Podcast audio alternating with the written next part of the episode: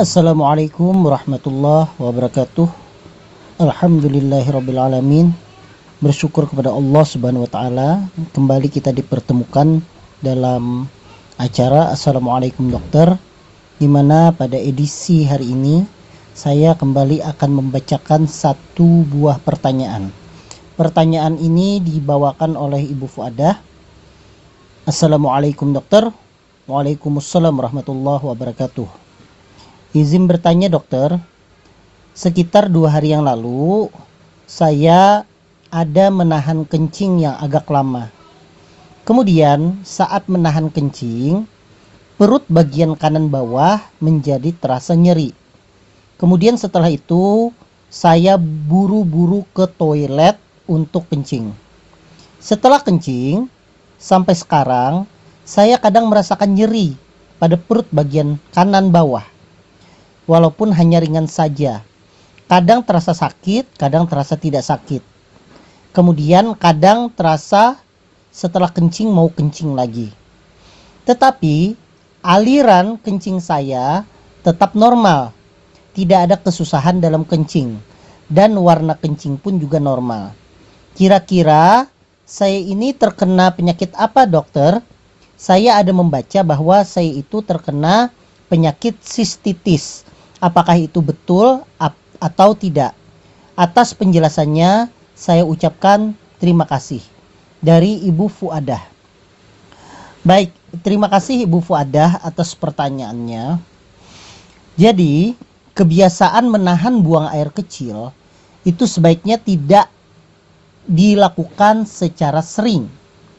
Kenapa? Karena kita ketahui bersama bahwa urin mengandung sisa metabolisme dari hasil e, filtrasi atau saringan dari ginjal.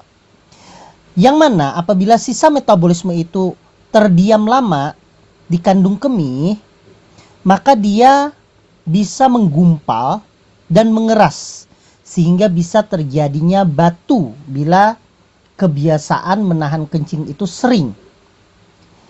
Tidak hanya itu, bakteri yang terkandung dalam urin itu juga bisa menyebabkan saluran kencing ibu itu mengalami infeksi dan peradangan.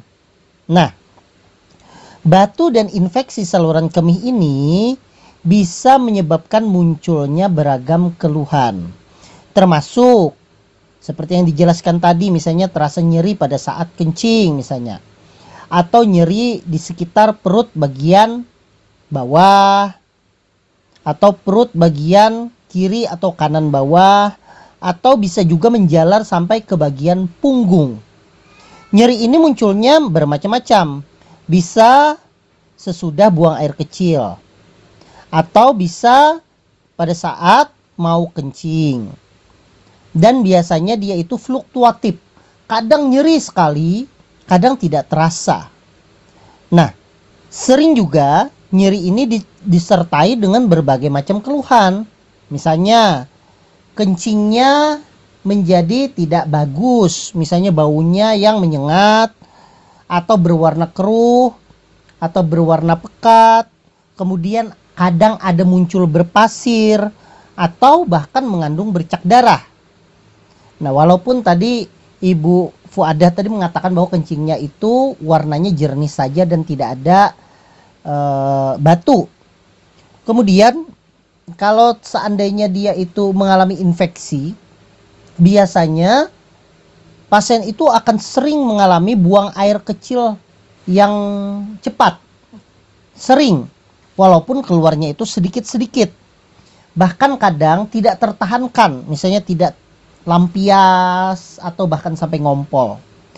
Dan kalau seandainya demam ini sudah sistemik, artinya sistemik itu tidak lokal di kandung kemih saja sudah sampai ke darah, maka dia bisa menyebabkan demam menggigil.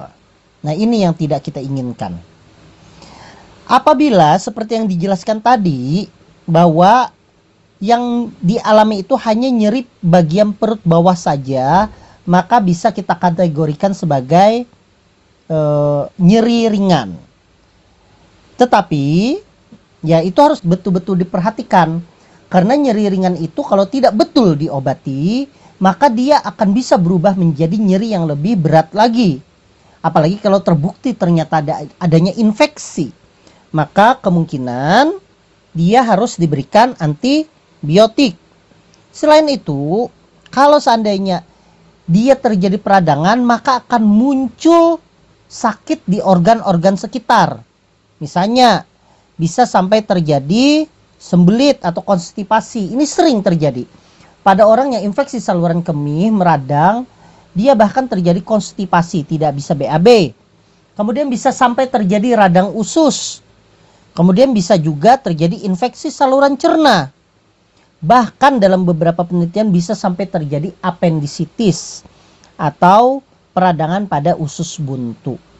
Nah, kalau seandainya ini terjadi, misalnya e, nyeri pada bagian bawah tadi, misalnya ringan saja, boleh misalnya dibantu dulu diatasi dengan misalnya memberikan kompres air hangat pada daerah perut bagian bawah yang terasa nyeri tersebut.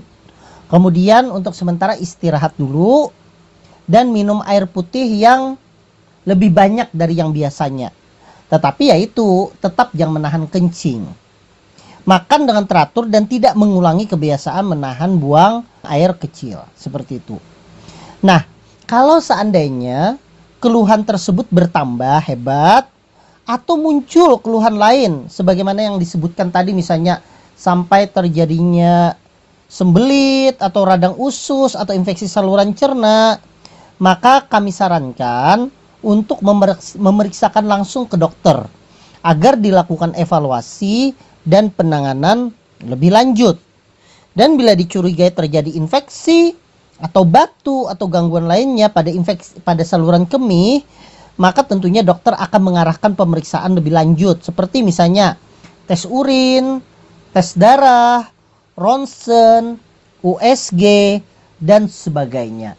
Nah, seperti yang ditanyakan, apakah kemungkinan terjadinya sistitis? Ya, kita tidak tidak bisa memastikan apakah itu sistitis.